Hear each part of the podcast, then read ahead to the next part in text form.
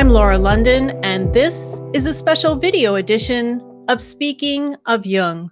Returning to us today for episode 129 is Jungian analyst and author Dr. James Hollis in Washington, D.C.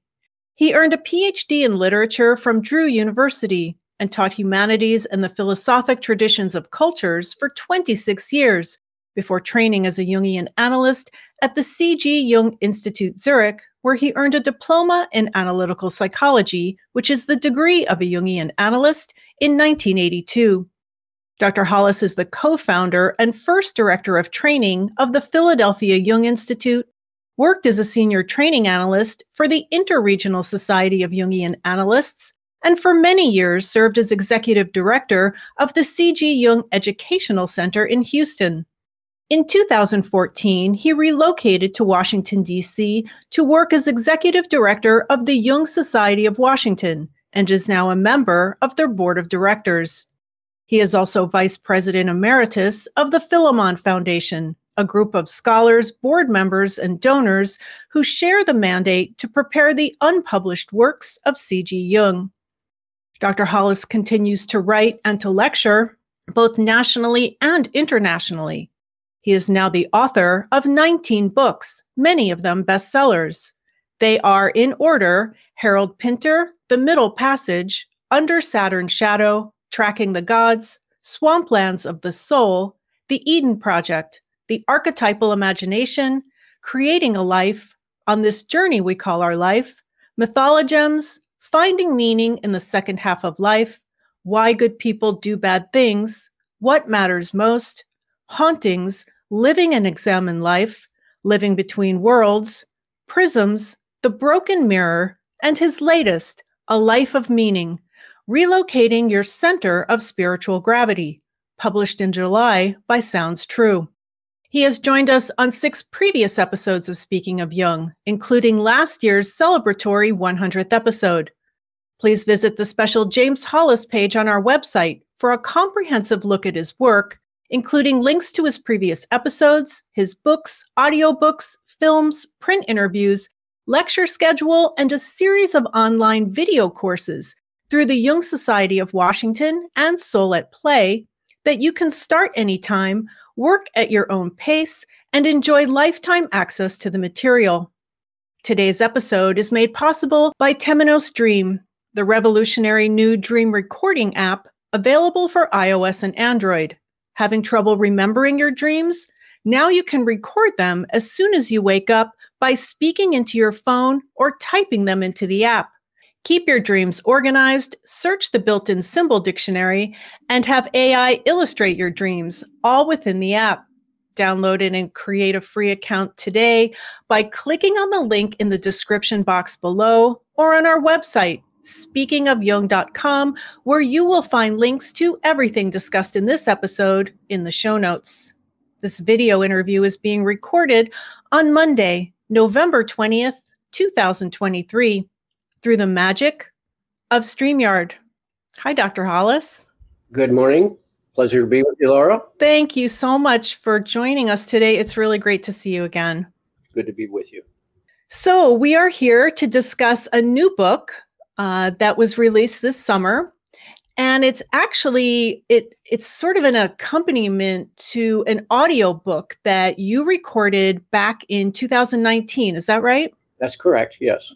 Yes so, this book is titled A Life of Meaning Relocating Your Center of Spiritual Gravity. And the audio book is titled A Life of Meaning Exploring Our Deepest Questions and Motivations. So, would you tell us how this book came to be? Well, frankly, I was invited to give a series of lectures. So, I just reached into my grab bag, and these are the lectures that came out. And uh, um, they were recorded in the uh, Boulder, Colorado area a, a, couple of years ago, and someone said, you know, I'd like to be able to have a text where I could write notes to myself and underline. So that's how this book happened. Mm-hmm. It is eight chapters, and some of the themes are themes that you know you've written about before, but you write about them in a different way, and they touched me very deeply. I, this I always say this about every book of yours. This is your greatest book. This is your greatest book.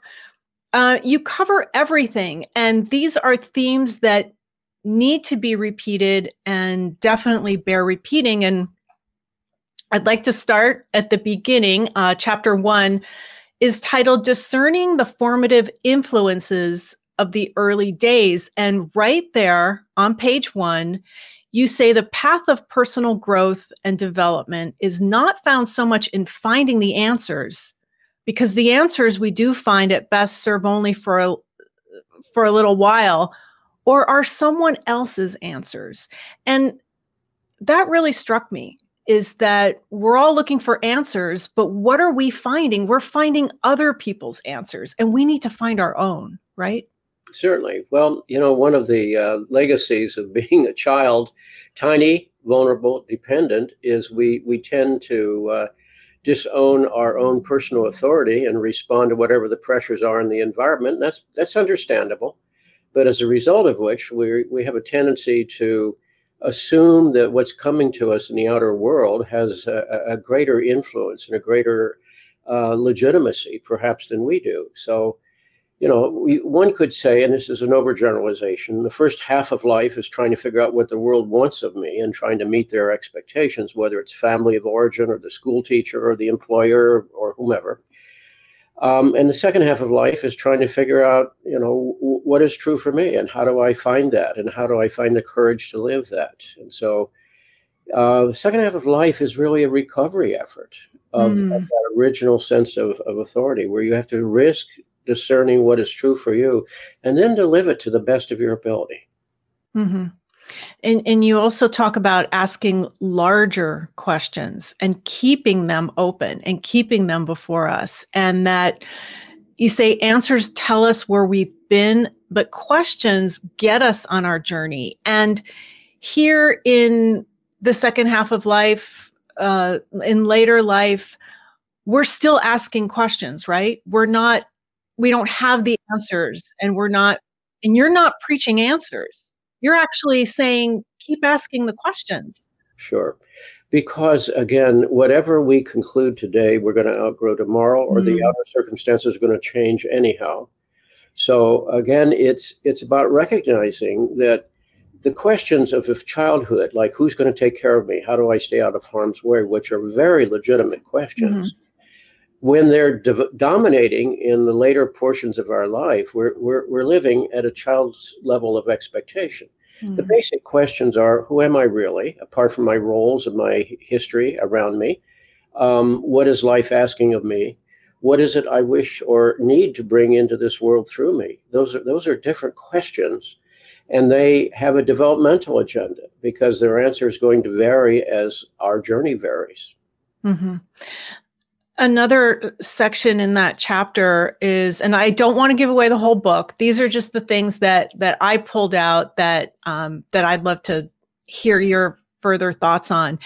You say that a common question you hear from new clients is where do i start in this analytic journey? And you say that that you usually respond with start with your patterns. Mm-hmm. and that is something that I like to keep track of is uh, when something repeats, you know, what are my patterns? And so, would you say a little bit more about why you recommend that? Sure, sure. We, we all have patterns, and patterns are obviously uh, repeated behaviors. Mm-hmm. And the mm-hmm. question is, why are we repeating them? Yeah. And in many cases, it's a learned behavior, or these are complexes that are governing our, our decision process.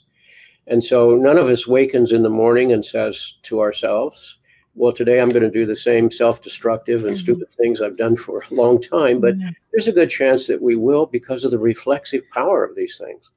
Uh, in other words, I couldn't overemphasize how much of our life is on automatic pilot. Yeah. We're responding to the stimuli around us. It activates our history. Our history's conditioned us to move in certain directions. And when we do that, reestablish and ratify those patterns, and they, they become very hard to break. Mm-hmm. Mm-hmm. You also talk about symptoms. And, it, and you and I have discussed this before. In our culture, uh, things are geared toward getting rid of our symptoms. Sure right? Sure, sure. Well, from an from an analytic standpoint, we yeah. almost have to welcome symptoms mm. because they are telling us of the autonomy of the human psyche. That if our patterns and our adaptations are working for us, we're not going to have symptoms because we're in accord with our inner world. But when we get out of line, the symptoms will start appearing. And, and this is a summons of the psyche to pay attention, to listen, which is, after all, what the word therapy means to mm-hmm. listen or attend to. And to attend to the expression of the soul is what psychotherapy means from its etymology. So, underneath all of that, we have to respect there's some intelligence in each of us that, uh, when activated, will respond. It's always speaking to us through the body, through the feeling function, through the energy systems, and through our dreams, etc. So we have tons of clues as to how life is going as seen by the psyche, not by our success in adapting to the outer world. And in fact, the more I adapt to the outer world, the, the greater the symptomatology inside of me may have to ramp up because it's uh, mm-hmm. that very adaptation that may be protective at some level is also undermining something that is vital and useful intrapsychically. Another point that you make and you repeat it several times is that you say remember that all the things you do are logical yes yes we don't do crazy things we do logical things if you understand the cluster of your history that's been triggered. Mm-hmm. So we might realize that yesterday um, I, I, was caught in an old pattern of, of codependence, a pattern of avoidance, yeah. a, a, pattern of compliance, or whatever the pattern may be we may lament that, may regret it, but chances are, giving the stimulus again, we're likely to repeat the pattern. So it takes a certain amount of suffering or, or consequences or sudden awareness for us to stand up against those reflexive responses and to step into a different kind of response that's more apropos to the reality of that situation, the reality of who you are as an adult. Mm-hmm the next chapter, chapter two, when things fall apart in the midlife transit. And you say that in that chapter, you're going to consider why sometimes things fall apart when our presumed center cannot hold. And I've been experiencing that lately where I feel like my my center, my core is just not strong enough and can't hold it. And of course, here I am. I mean, it, it has, but that was a great reminder of what to focus on. I mean, that that center, that still point, that and the self, which I wanted to mention earlier. Mm-hmm. Certainly. Well, look, we're we're all in service to agendas, some of which we're of which we're conscious, and some are not. And when we're serving agendas that are uh, inconsistent with our own psychological reality, again, there's going to be discord within. There's going mm. to be an eruption from below sooner or later. And whatever our adaptations were for the past, they're not necessarily applicable to the present moment. Mm-hmm. things fall apart because they're supposed to. That's how we grow and develop. Mm. One might say, and this is not an original idea from me, is when we reach those points where no matter what we do, it's costly. That's the next stage of our individuation process. Mm. In other words, the question that abides with us always is how am I to live my life now in the face of the circumstances over which perhaps I have no control? Mm-hmm. You know, that's one reason why things like loss of partner or aging or illness or something like that all of these things are notable occasions where the, the, autonomy of life, you know, overwhelms our plans. You know, there was an old saying, man proposes and God disposes. In other words, you can have your mm-hmm. expectations, but then life is going to bring about something else. And so one, one has to go back to the drawing board repeatedly. And, and this is how yeah.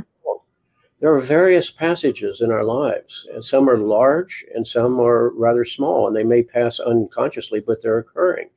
And a passage occurs when something has played out. It's it's no longer serving. It's no longer effective. Um, and then there's that difficult in between, and that's when people sometimes come into therapy wanting to fix it quickly, rather than ask, "Why has it come? What is it asking mm-hmm. of me? And what is the developmental agenda that I'm going to need to be facing in examining this. Mm-hmm. In this chapter, you also bring up uh, something that's of great interest to me right now, which is fate and destiny. And you write about the difference between fate and destiny. Would you talk a little bit about that? Sure. We tend to confuse the two of them in contemporary yeah. uh, culture. Uh, fate represents the, the, the givens. Um, you didn't choose your family of origin, you didn't choose your genetic heritage, didn't choose the time and place in history and all of the cultural forces that were influential in forming your sense of the provisional sense of self, plus your marching orders, how you were to comport yourself in those circumstances. Mm. So when when we look at that, then then we realize, right, there there is something else that is seeking to emerge here. And and what is it? And, and that's the natural self. That's your natural you know capacity interest talents and so forth which may or may not fit with that external world so um, then you have a, a, conflict, and destiny is that which is seeking expression through us. Mm. That's the key. In other words, what is wanting to become through your life?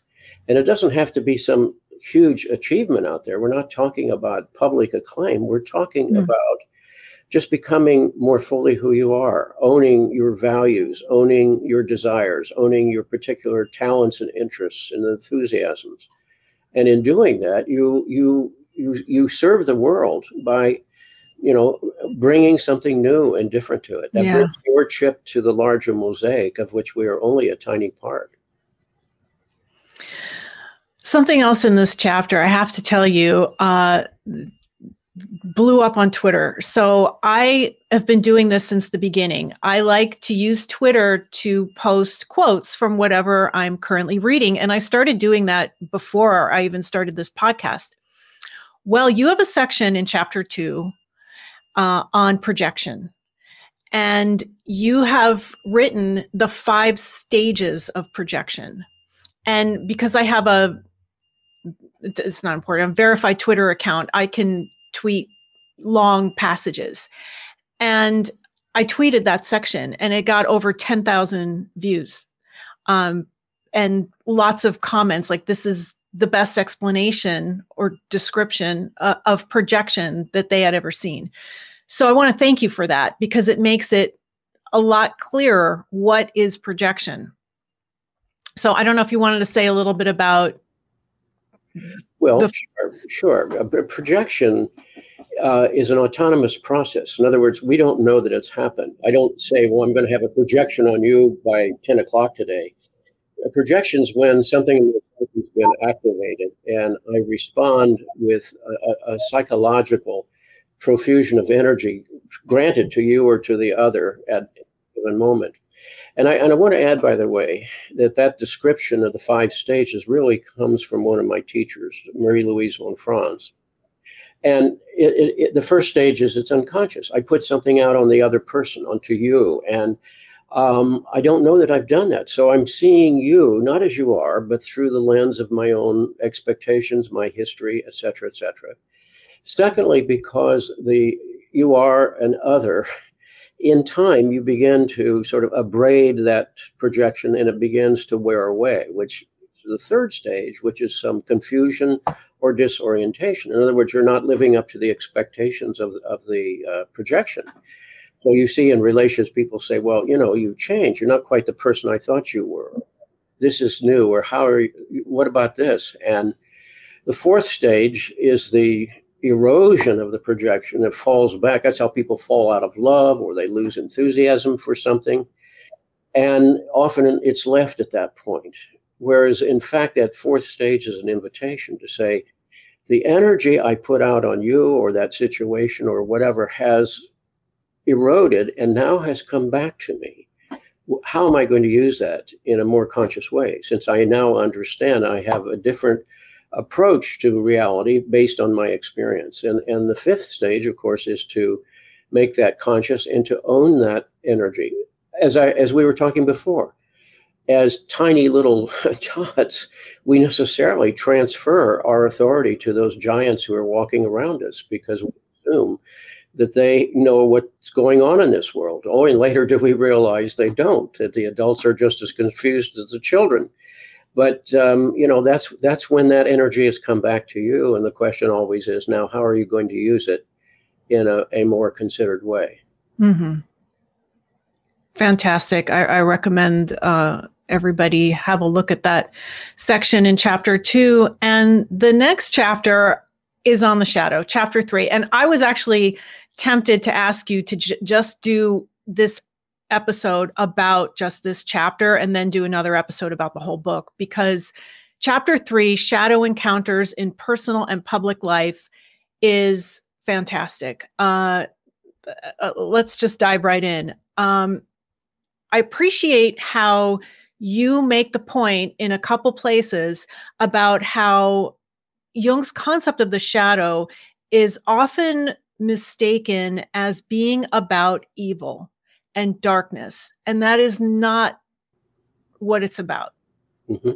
Now, the shadow is one of Jung's richest concepts, and it, it involves those aspects of ourselves or of our affiliations, like a, a religious group or political group, that when we make it conscious, we find troubling, perhaps contrary to our intentions, mm. um, and or challenging in some way. So, on the one hand, the darker sides of the human personality, in other words, none of us wishes to acknowledge that we're really petty at times, or we're jealous at times, or we're vindictive at times, or we're manipulative at times.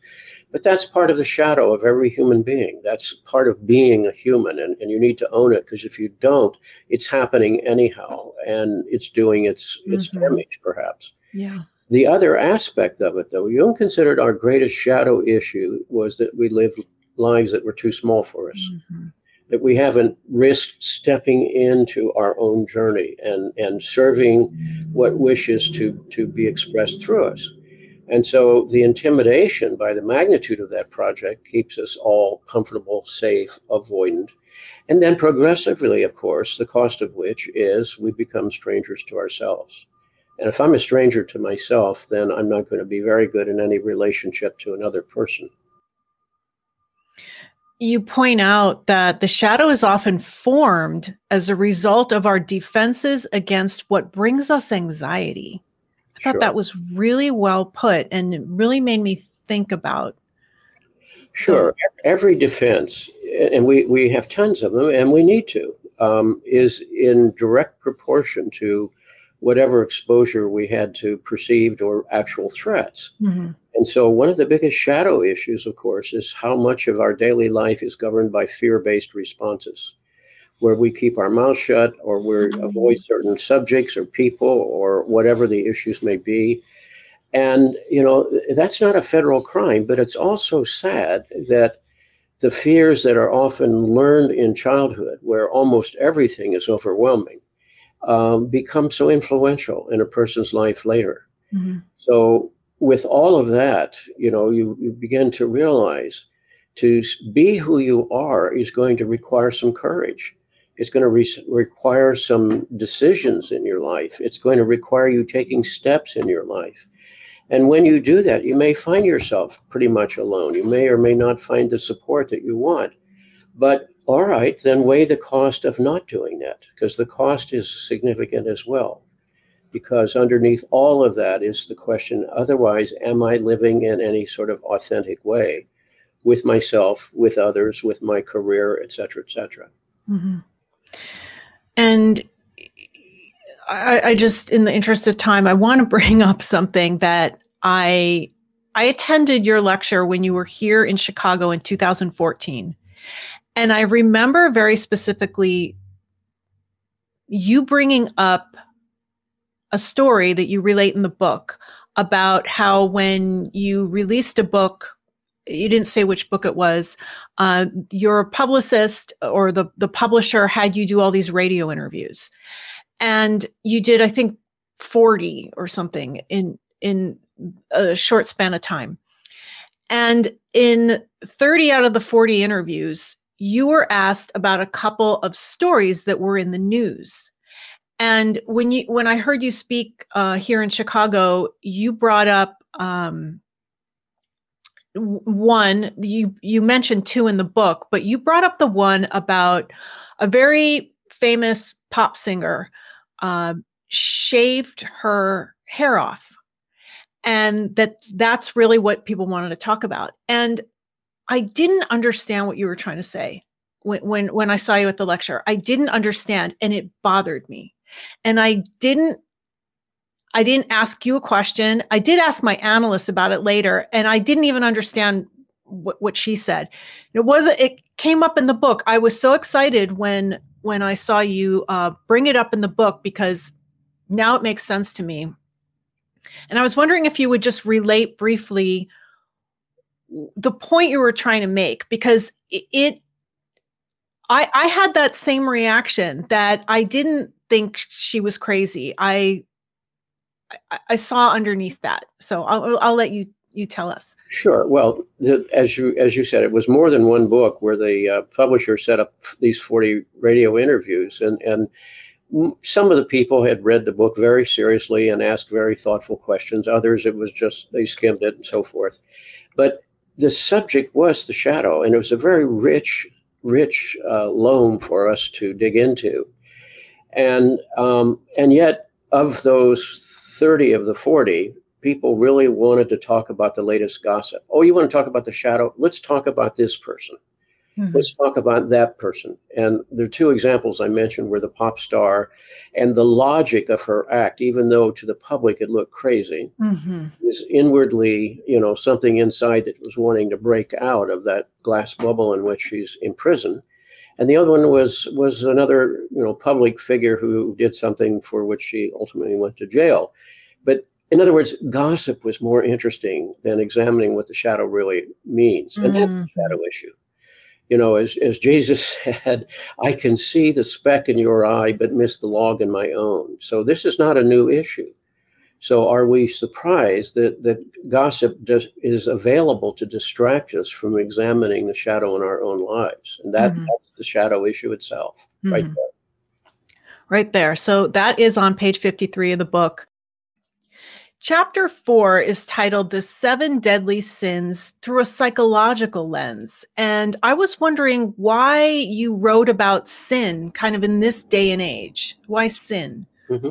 That's a good question. Uh, in, in other words, um, what was sin as our ancestors saw it? And generally speaking, it had to do with not adhering to a, a set of prescribed values, behaviors, expectations, and so forth and with a heavy sanction that uh, that rises out of our violation of those values. Um, and and it's useful to say since our ancestors were looking at the same human condition we're looking at. Mm. What was their insight? And they often recognized that you know certain behaviors led to some negative outcomes, and so one has to be mindful of that. But mm-hmm. looking at this through a psychological uh, lens, we, we can see these dimensions still are at work in the human psyche. And if you don't use the language of history about sin and salvation and so forth, you still have to account for what happens when greed takes over in our lives, for example, or we're dominated by anger and so forth. You know, these these are states of possession, and and you mm. describe those possessions as being owned temporarily, at least, by a complex. So um, we we need we may use a different language, but we're describing the same human topography. So it's it's useful to look at the traditional uh, perspectives as a way of uh, illuminating the universality, really, of of our human condition. And, and uh, toward the end of that chapter, you bring up the concept of the hero and the heroine. And I, I like what you wrote here. You said uh, it's tasked with overthrowing the darkness, the darkness of fear, the darkness of sloth. Mm-hmm. That's what the hero is tasked with. Yes, yes. Uh, the, the hero archetype, as Jung described it, is really that energy in us that gets us out of bed in the morning, that takes us into life, that helps us face our fears and move through them. Um, and ultimately, we have to realize that the greatest enemies we'll ever have to face are inside of us. It's our fear based on, again, the legacy of being small in a big world, and that is the intimidation of the large other. And secondly, our desire to go back asleep, to stay yeah. to stay child, childish, to find somebody to take care of us, to find somebody to tell us what the world's about and what our marching orders might be You know, that's inside of all of us. And when it prevails, it infantilizes the individual and abrogates their journey towards personality or personhood. Um, and, and so for each of us, you know, the summons ultimately is step into your life journey. When, when Jung said we all walk in shoes too small for us, what he was saying was we stay stuck in our adaptations and our avoidant behaviors. And on the one hand, that's understandable but also when you become conscious of it, it's no longer acceptable because mm-hmm. it means I'm being governed by fear, I'm being governed by the childhood dependency. And, and again, I, as a human being, have to step into my life and make it real for me. Mm. Whenever I hear you say that, I think of how I embodied that literally. I used to wear uh, the wrong size shoes Mm-hmm. And then when I was in analysis, I remember bringing in a dream that I was wearing shoes that were too tight. And now I just, now I wear the correct size shoes. So just think of that. Mm-hmm. Uh, the next chapter, chapter five, is titled Dispelling the Ghosts Who Run Our Lives, which is the subtitle of your book, Hauntings. Mm-hmm. And you say that we have to remember what is not conscious may often still be present. Of course, what is present but not conscious is especially powerfully influential influential in our lives. Mm-hmm. Well, to use the the metaphor of hauntings was really to talk about once again the power of complexes. That is to say, and when you hear the word complex, don't hear something negative. A complex is simply a, a cluster of energy mm-hmm. uh, that life has given us. And we have some positive complexes through bonding with parents or others that allow us to care for others, to, to love others. Um, we also have some basic fears that were given to us by life. You know, every infant sooner or later has to touch that iron and find mm-hmm. out it really is hot, and you mm-hmm. stay away from it and you avoid it under these circumstances. Now, if that then later affects your behavior in a negative way, you started avoiding all shiny objects, or you were afraid to do your mm-hmm. ironing, or whatever the case may be, then you realize the complex now owns you. As, as Jung said, there's a big difference between saying I have a complex, which is to say I have history, and and saying on the other hand the complex has me. Mm-hmm. Because when they rise, they they have the capacity to take over the ego, and we serve its its old agenda. That's how we that's how we create those patterns we were referencing before. You know, I don't say, well, I'm going to be doing these avoidant things today, but I will have various behaviors that have a life of their own. And that's that uh, reflexive life that we've been talking about. Mm-hmm. And that's what you mean by what is not conscious may still often be present. Absolutely. Yeah. And really is a governing system a governing system. In that chapter, you also mention Jung's view of his ancestors and that he concluded that he had inherited the unfinished business of his ancestors. Inherited. Yes. Well, to some degree, you know, the great wisdom traditions have often take talked about the uh, transmission of issues through the generations and at least through three generations, which is as far back as we can normally see. Three. And okay. when when we look at that, we, we we realize that whatever our models of reality are that were given to us or which we witnessed for ourselves become defining frames. But what if that frame doesn't allow you to grow and develop? Mm. I mean, I look back on my early childhood school teachers, and I look back on the local librarian as heroes in my life because something inside of me knew, although I couldn't have articulated this, that life at home was too constricted, too governed by rules and fears. And so, as I used to read the biographies of people, just mm-hmm. because I was hungry to see how other people coped, yeah. how they left home, or how they saw the world. And so, without knowing what I was doing, there, there was the germ of a journey, if you will, forming within. And when it came time to leave, I did leave. My parents were always expecting me to stay there and help take care of them as they take care of me, etc. It was supposed to be a mutual security pact, which I understand. I don't judge at all. I also know it was stifling Yeah. not allowed the, the journey that was life was asking of me. Mm. So, you know, when, when you have a large example, in most cases, it's replicated into the next generation or the person spending their life trying to get away from it to say anything but that. Uh, or thirdly, they're out there trying to treat it, to solve it in some unconscious way a life of distraction, a life of busyness, a life of self narcosis, um, a life of busyness. Or if you're really troubled, you can become a therapist like me and work with other people with that mm-hmm. problem. See, mm-hmm. that mm-hmm. was a joke, but yeah, to it as well. Right. So we inherit the unfinished business of our ancestors. We are burdened with the unlived life of our parents. Mm-hmm. So, what do we do? what you live your life just as fully as you can by by the lights that make sense to you. I'm not talking about narcissism. I'm not mm-hmm. talking about self-absorption. Um, I, in no way is this selfish. It's it it's great. It's a great task. It's it's a struggle. Yeah. But it's ultimately your gift to others. You you bring a more evolved person to your partner, to your children, to your world. And that more evolved person is, is your gift. And it doesn't have to be in, that, in some external flashy way. Just becoming who you are is the most difficult of all things. Yeah. And living that identity and living those values and, and, and those enthusiasms in your life is, is what you bring to the table of life. And there again, you, your chip to the great mosaic is your your personality.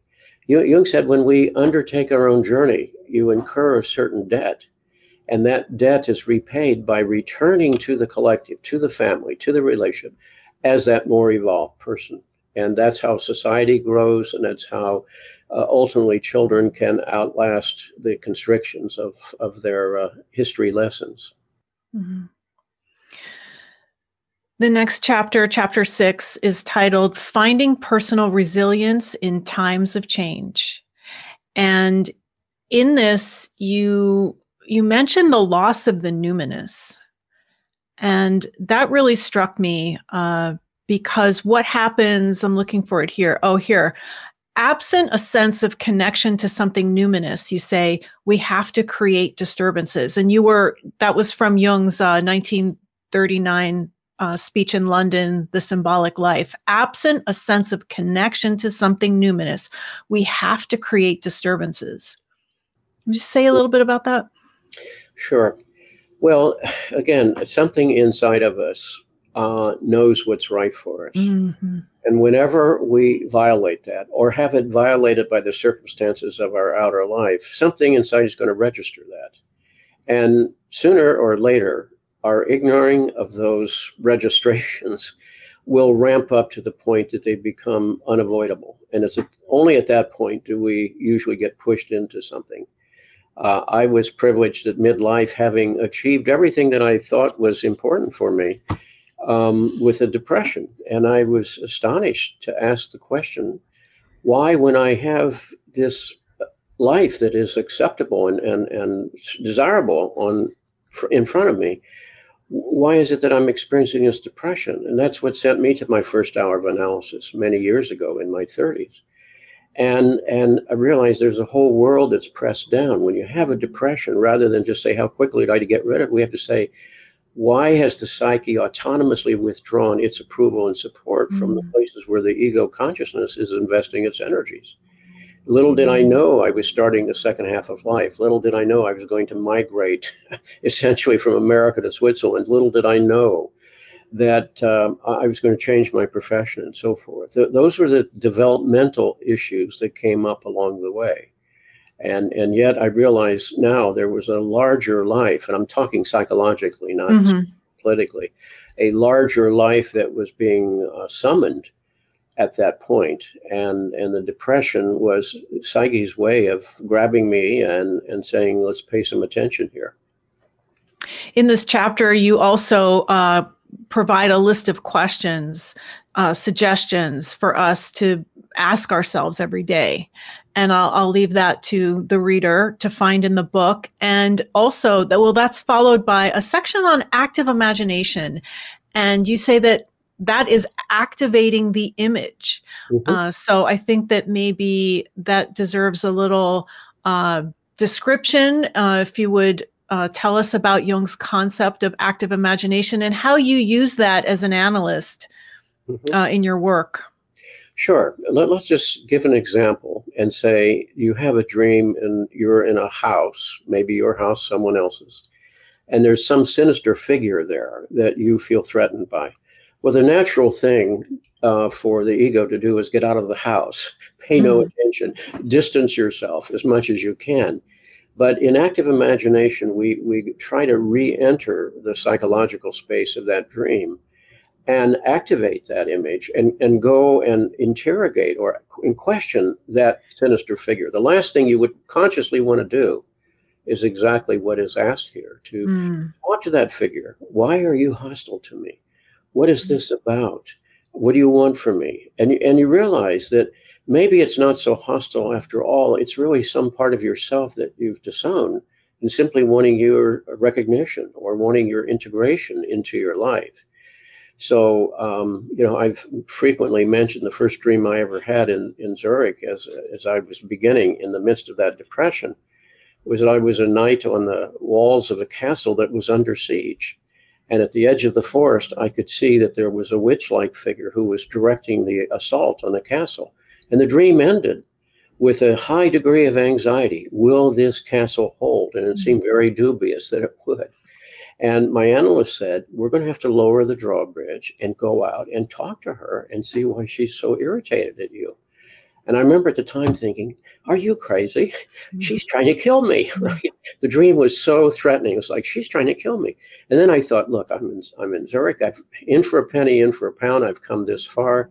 Why not? So we, we, we went through this exercise of re entering the dream, lowering the drawbridge, going out to meet her. And at which point, she began to motion me into the forest and ultimately opened this large book of symbols in the forest that was uh, beginning of a journey.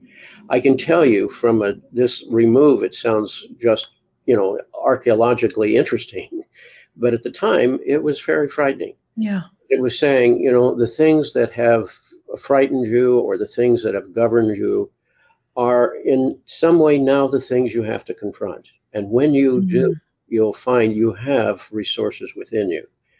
Uh, and that's what that chapter on resilience is. We are equipped to live this journey. Our ancestors found that in many cases, not all cases. We have it within me, within ourselves. It's it's part of our DNA, but you have to risk it. You have to draw upon it. And and Jung said something once that I think about almost every hour, and that is he said, What supports you when nothing supports you?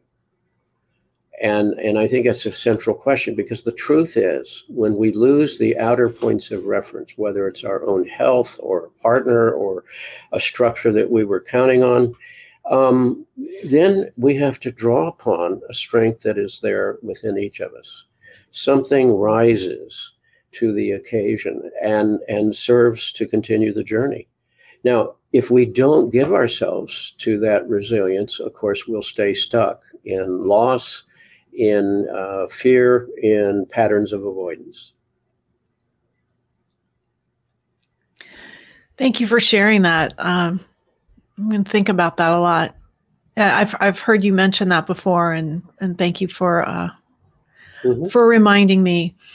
So we've got two more chapters. Chapter seven is titled Reviewing the Journey, and it's where you bring up uh, what you tell yourself every morning uh, when you're going out to your car. And what are those six words? Yes, well, I have a de facto motto um, as, as I go to the car um, shut up, suit up, show up. Um, shut up is my reminder to myself. I don't say it to others, to myself um, look, your problems are minimal compared to the world. Many people are dying as we speak. People are in intractable pain. People, children are, are in peril. What, what do you have to complain about? So shut up. You know, you know, pull up your socks, move on. Secondly, um, you know, suit up means prepare. Do your homework. Do what you need to do to prepare. Don't expect life to just walk up and hand itself to you maybe you have to fight for something. So do do the necessary labor. And thirdly, just show up as best you can. We, we all carry internalized standards that we think we have to achieve to have, quote, be successful or win somebody's approval or someone's affection. And in, in the end, you, know, you're here to serve the soul ultimately. And, and you simply do the best you can. It's not about winning or losing. That's a silly, you know, bifurcated bifurcated game. Mm. It's more about was this journey yours or were you living someone else's? That's mm-hmm. a different kind of question. And if it was your journey, no matter what its outcome, uh, you, you, will have served life and the powers that brought us here in the first place. You know, many of the people that we would most admire were people who had lives of enormous suffering, perhaps even martyrdom. But we admire them because they somehow adhered to a core value that mattered deeply to them. And in doing so, they they were the embodiment of the journey itself and the bringer of the value. And that's part of that heroic task is to bring mm-hmm. back to the tribe, to the collective, some new value or, or, or some newly endorsed value that's compensatory to you know the collective values that are governing at the moment. And we're really hard on our the people that we hold up that that they they're still flawed. And i wrote here in my notes uh, i wrote important in all caps. You wrote as i found in workshops through the years in various cities and certainly working with patients these issues don't go away there are still developmental tasks for each of us, still parts of us that are infantile, that flee responsibility and flee accountability, and that try to ignore the genuine conflict that competing values represent in our lives. So these issues do not go away. We learn to manage them, they get smaller. Mm-hmm. Sure. Well, the core issues of our life will always be with us because you're not absent your history. You carry it intrapsychically everything that's happened has been neurologically recorded and it will show up in dreams and unconscious behaviors.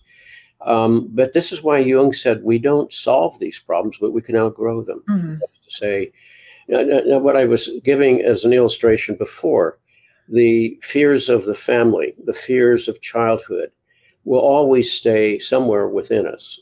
And, and yet, are they the governing principles mm-hmm. for your mm-hmm. life? Can you can you stand up against them? You you might be afraid of conflict, for example, but it's important to assert your values if you're going to be a person who's consistent with those values. Or sometimes you have to be willing to risk uh, a security, a past security, because something larger is calling to you, and, and you let go of this and step into the unknown. And in doing that, again, something will carry you through but when you're doing it, you might be very frightened.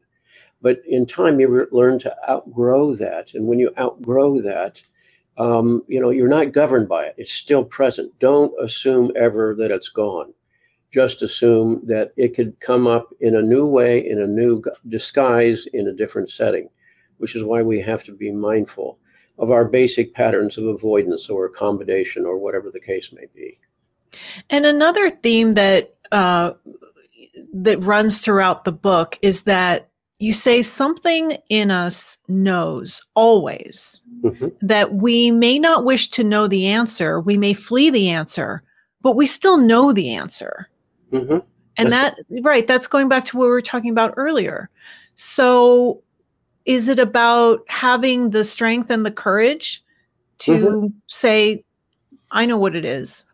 Sure, because you're right. Something in us knows what's right, and something in us knows where we're stuck and where we're blocked. And we can deny it, we can rationalize it a thousand ways, but something in us knows. And that's what Sartre called living in mauvaise foi, bad faith. So uh, sooner or later, we are summoned to challenge our own, you know, behavioral responses, and ask: Is is this, you know, living the fullest life I can? Uh, what do I need to do to step into the next stage of my journey? Or, or another way of putting this is, what is life asking of me now in the face of the circumstances over which I have no control or very little control, let's say? So sooner or later, you know, the great enemy always is fear. That's why Jung said that our domination by fear is really the negation of the life force itself. And that it happens so often. And that's part of the human condition. But sooner or later, if you're going to grow up, you have to deal with the fears, not necessarily conquer them, but live as fully as you can in the face of them. That's courage. In a, a letter Jung wrote in the 1950s, he said, The work of personal growth and development consists of three parts of which psychology can only help with the first part, and that's to give mm-hmm. insight. Let us understand what it is we're struggling with. He said, then come the moral qualities of the individual. Second is courage to face what must be faced. And third is endurance, persistence, sticking it out over time. And that's how you outgrow some of these childhood uh, behavioral patterns. The last chapter is chapter eight, titled Living More Fully in the Presence of Mortality. And in this chapter, uh, I, I, always mention this. I mention this, I think, on every episode we do together because I notice this in every single one of your books. You reference Freud, and I appreciate that very much. And there's lots on Freud in this chapter. Would you tell us a little bit about what you take from him? Well, I think, you know, as, as much as a Jungian might differ with a Freudian perspective, there's so much we learn from it. Yeah. And so many of the basic concepts, such as resistance and transference and countertransference, and um, you know, working with dreams and, and other approaches to the psyche, we we learned from Freud. So we need to give him proper credit there. Mm-hmm. Um, a lot of us would differ with his interpretations or some of his methods and attitudes, but you know that's going to happen. Yeah. But we have to recognize that this was one of the pioneers to sort of explore the unconscious. And of course, the problem with the unconscious is unconscious, so we don't know very much about it. So uh, that's quite a voyage to undertake. And even if you've reached some wrong conclusions along the way, you, you still have taken a journey that was a journey of discovery from which we all profit.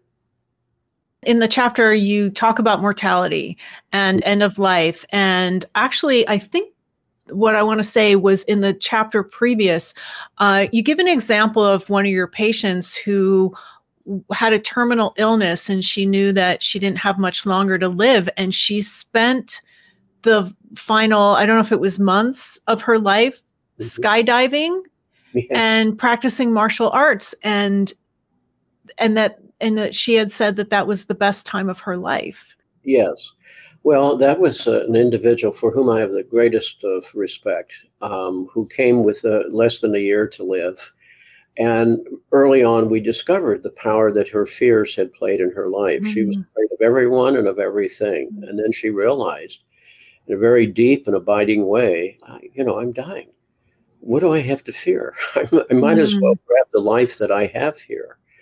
And and she did. Now that doesn't mean it's a recommendation for other people to take up skydiving and martial arts. Sure. For her, that's the last thing she would have ever done with her life. But it was symbolic of taking on her journey. What what I didn't discuss there because it was more involved, but that also involved the repair of a lot of relationships that had been broken in her mm. life too where she was still being stuck by her fears and, and the patterns of avoidance. See, her, her chief um, st- strategy for survival was avoiding. Well, that's reasonable and understandable, but you know, how far does avoidance take you in life? Sooner or later, you have to turn and move into something in order to grow and develop. And and this is what did it for her. And and she did say in such a memorable way, I wish that this had come to me, this insight, this invitation, earlier and in a different form in my life. But uh, this has been the best time of my life because this is the time where I was least governed by childhood fears. Mm-hmm. And, and that's true for all of us. For her, it was just very pronounced because of the imminence of mortality because you see it's it's mortality that makes this life meaningful that's the paradox of that chapter and about our lives if I were immortal, I'd just repeat myself for a few centuries and then do something else for a few centuries. Nothing would matter. No choices would matter. No consequences would pile up. Um, instead, because we're mortal, we realize this is a short and precious life. what now are you going to do with it? You see, that's that's the key. And it's that which makes life meaningful. My choices matter because they do govern the, the outcomes and, and the investments of energy that I live in this particular life. If there's another life, then it's another life. This is the one we know we have. And so it's, it's a summons to, again, step into the largeness of your journey, minus some of those old avoidances and defenses that were once so necessary and so domineering. That's a really beautiful way to end this. I, I again want to thank you for a wonderful interview. It's always great. Thank you so much, Dr. Hollis. It was great to see you. Good to see you. Please visit the website speakingofjung.com for more information on everything discussed in this episode and to access all of our previous episodes available to stream or to download for free. Speaking of Jung is also available on YouTube podcasts, which you can access by subscribing to our channel, Jungian Laura. It's free. Just click the subscribe button below.